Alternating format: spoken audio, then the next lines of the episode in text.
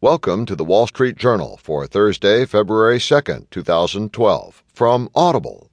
Today you'll hear Romney rides fundraising wave, and also Facebook sets stage for historic IPO. In market news, stocks continue surprising rally. Today's Heard on the Street column Facebook tracks ascent of Google. Plus today's editorial. In Personal Technology, written today by Kevin Sintumuang, Tablet as sous chef. And from Personal Journal, Carrots vie for a spot on game day.